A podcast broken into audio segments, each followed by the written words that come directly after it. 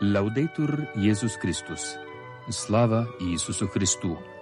Говорит Радио Ватикан.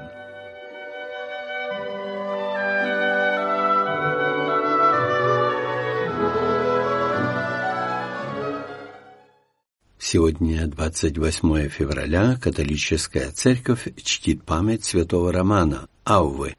Благочестивый Авва Роман подвязался в аббатстве близ Леона, где он и прославился благочестивой подвижнической жизнью, украшенной чудесами. Авва Роман скончался в 463 году. Вспоминая сегодня святого монаха Романа, обратим наше внимание на первые контакты восточного монашества с латинской церковью. Это произошло благодаря ссыльным, среди которых был святой Афанасий. IV век положил начало бурного развития западного монашества, которое способствовало духовному совершенствованию общества. Первый монастырь в Галлии был построен в 371 году трудами святого Мартина Турского. Именно с этого времени начали появляться аббатства. Среди аббатств того времени особо выделялось аббатство Эне, близ Леона, в котором подвязался монах Роман. «Боже, Тебя ищу от ранней зари».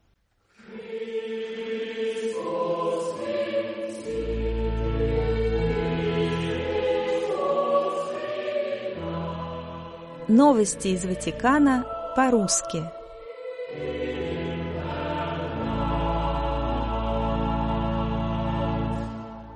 Госсекретарь Ватикана кардинал Пьетро Паролин ответил на вопросы журналистов после награждения победителей конкурса «Экономика и общество», организованного фондом Centesimus Annus Pro Pontifice.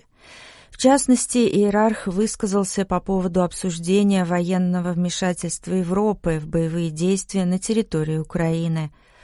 Кардинал назвал это предположение пугающим, поскольку в этом случае произошла бы эскалация, которой мы всегда старались избежать с самого начала, отметил Паралин. Если не сказать, что это будет что-то поистине апокалиптическое, хотя, наверное, говорить так в данный момент был бы чересчур, Несомненно, это вселяет страх. Глава ватиканской дипломатии добавил, что было бы идеальным по-настоящему найти такой путь, чтобы обе стороны начали говорить друг с другом, вести диалог. Я думаю, в диалоге можно будет найти решения. Уже предлагались различные виды решений, и важно, чтобы была воля их осуществлять, подчеркнул кардинал. Что касается израильско-палестинского конфликта, то госсекретарь Ватикана констатировал застой в дипломатических контактах с Израилем. Для решения конфликта нужно рассуждать спокойно, с холодным умом, считает иерарх. Мы заинтересованы в том, чтобы нашелся путь для освобождения заложников и, прежде всего, для гуманитарной помощи, все более трудной. Таким образом, единственный путь – это прекращение огня, подчеркнул кардинал Паролин.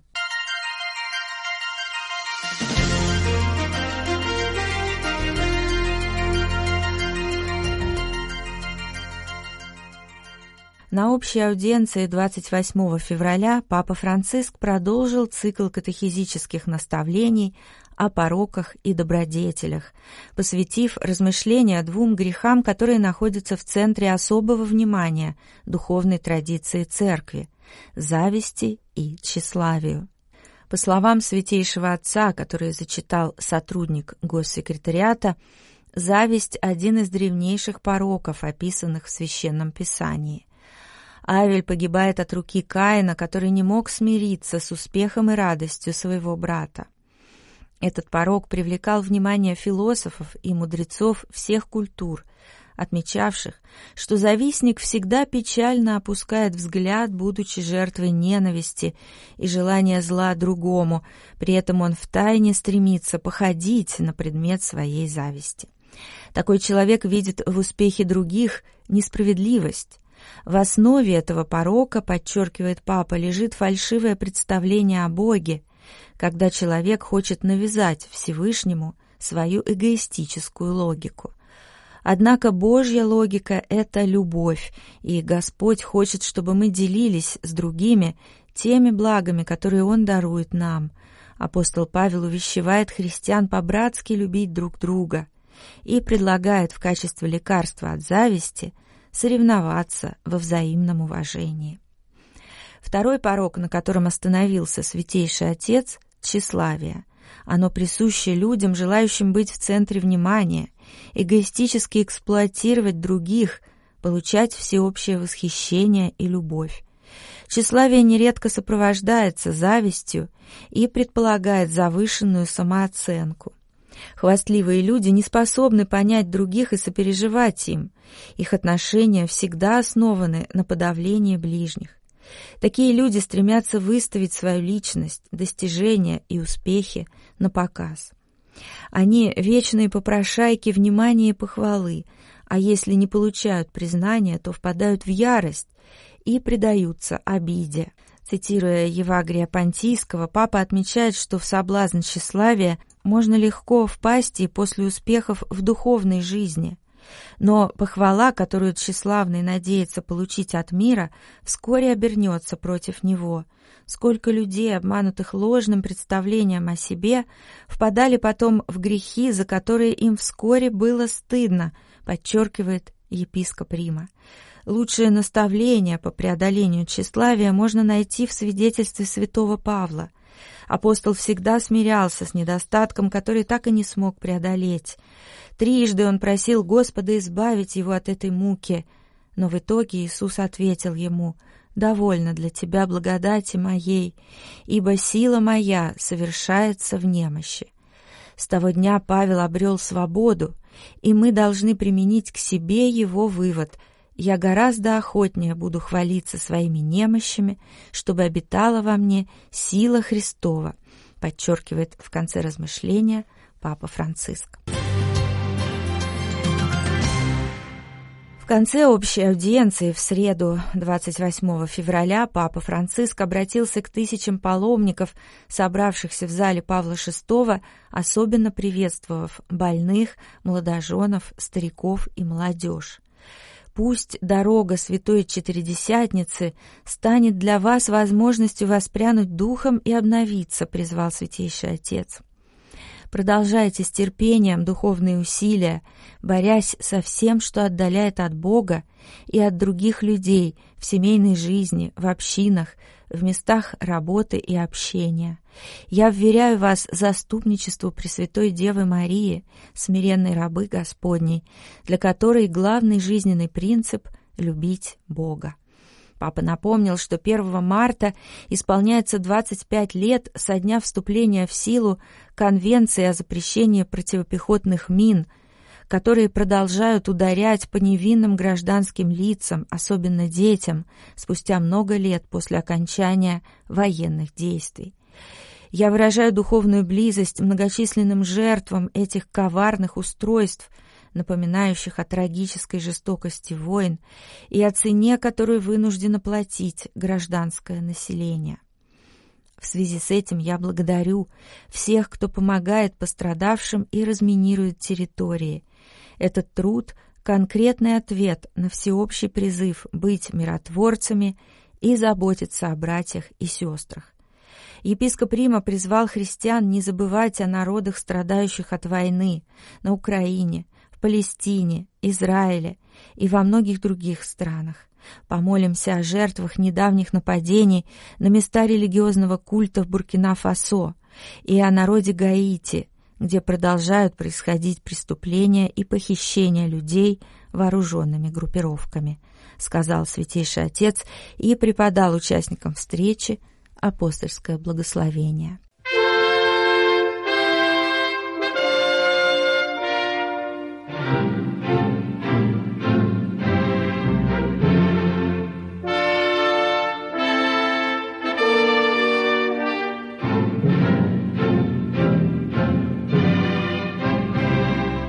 Страницам Ватиканской газеты «Оссерваторе Романо». Уважаемые слушатели, сегодня в нашей передаче прозвучит статья «Библейские рассказы. Иаков». Ее автор – отец Фредерик Манс. доцент экзегетики Нового Завета на францисканском библейском факультете в Иерусалиме. Спасаясь от мести своего брата Исава, Иаков покинул отцовский дом и отправился в Харран, в Месопотамию, в землю своих предков. Он начал свой путь с Версавии, с колодца клятвы и благословения. Как чужак он пришел к Лавану, и как чужак построил там свой дом. В Харране Яков нашел еще один колодец, закрытый тяжелым камнем. Чтобы сдвинуть его с места, пастухам приходилось объединять усилия. Якову уже было достаточно увидеть Рахиль, дочь Лавана, чтобы сдвинуть камень. После 14 лет служения Лавану, чтобы жениться на Лии и Рахиле, и еще шести лет, чтобы получить скот в уплату за свой труд, Яков встретил ангелов в Маханаиме. Идя к земле обетованной, он повиновался Господу, который сказал ему, «Встань, выйди из земли сей и возвратись в землю родины твоей, и я буду с тобой». Яков не сообщил Лавану, что уходит. Внезапный страх парализовал его, ибо он не знал, как его встретит его брат Исав. Яков пригласил брата в гости и послал ему богатые дары. Он всегда рассчитывал на свою силу и хитрый ум, чтобы получить благословение отца, соединиться с Рахилью и даже сбежать от своего дяди Лавана. Теперь же он созрел для испытания совсем иного рода. На окраине Ханаана, идя навстречу самому себе, он готовился стать Израилем, и Бог ждал его у реки Иавок. Яков взял с собой двух жен, Лию и Рахиль, служанок Валу и Зелфу, одиннадцать детей и имущество, но вот перед ними оказалось препятствие — поток. Препятствия созданы для того, чтобы их преодолевать. Яков заставил жен, детей и слуг перейти через поток, затем велел перенести свое имущество и остался один на другом берегу. Уединение позволяет вспомнить прошлое, поразмышлять над ним и постичь его смысл. Что, если это путешествие — путь к смерти? Прежде чем встретиться лицом к лицу с братом, Иаков должен был уединиться, остаться с пустыми руками. И это было не просто перемещение из одной географической точки в другую, с одного берега Иавока на другой. Это был не просто переход от ночи ко дню, но переход от человека Иакова к провидцу Израилю в самую темную ночь. И был человек, который боролся с ним до рассвета. Несмотря ни на что, Иаков отказывался отпускать его, пока незнакомец не благословил его. Человек и Бог часто ссорились в Библии и редко сражались рука об руку. Поэтому Бог внезапно явился на берегу Иавока, и чтобы остаться неузнанным, он принял облик человека. Странные мысли одолевали Иакова. Разве Бог не уступил Аврааму, когда тот торговался с ним об участи Содома и Гоморы? Бог должен был во что бы то ни стало благословить его, снять проклятие с него, ведь Иаков обманным путем получил благословение Исаака. Господь должен был отменить вынесенный ему приговор и благословить его.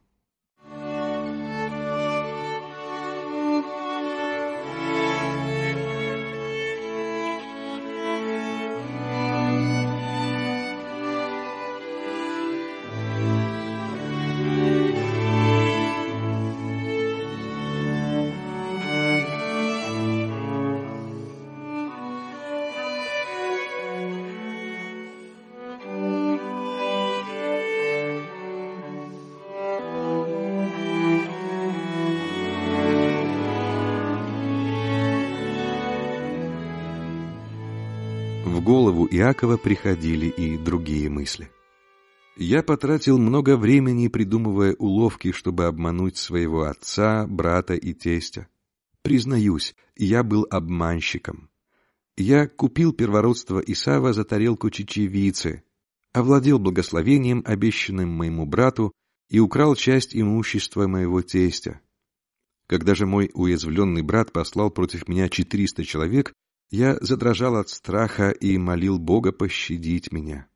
В Вифиле я увидел лестницу, ведущую в небо, и Бог открыл мне через этот сон, дар земли ханаанской.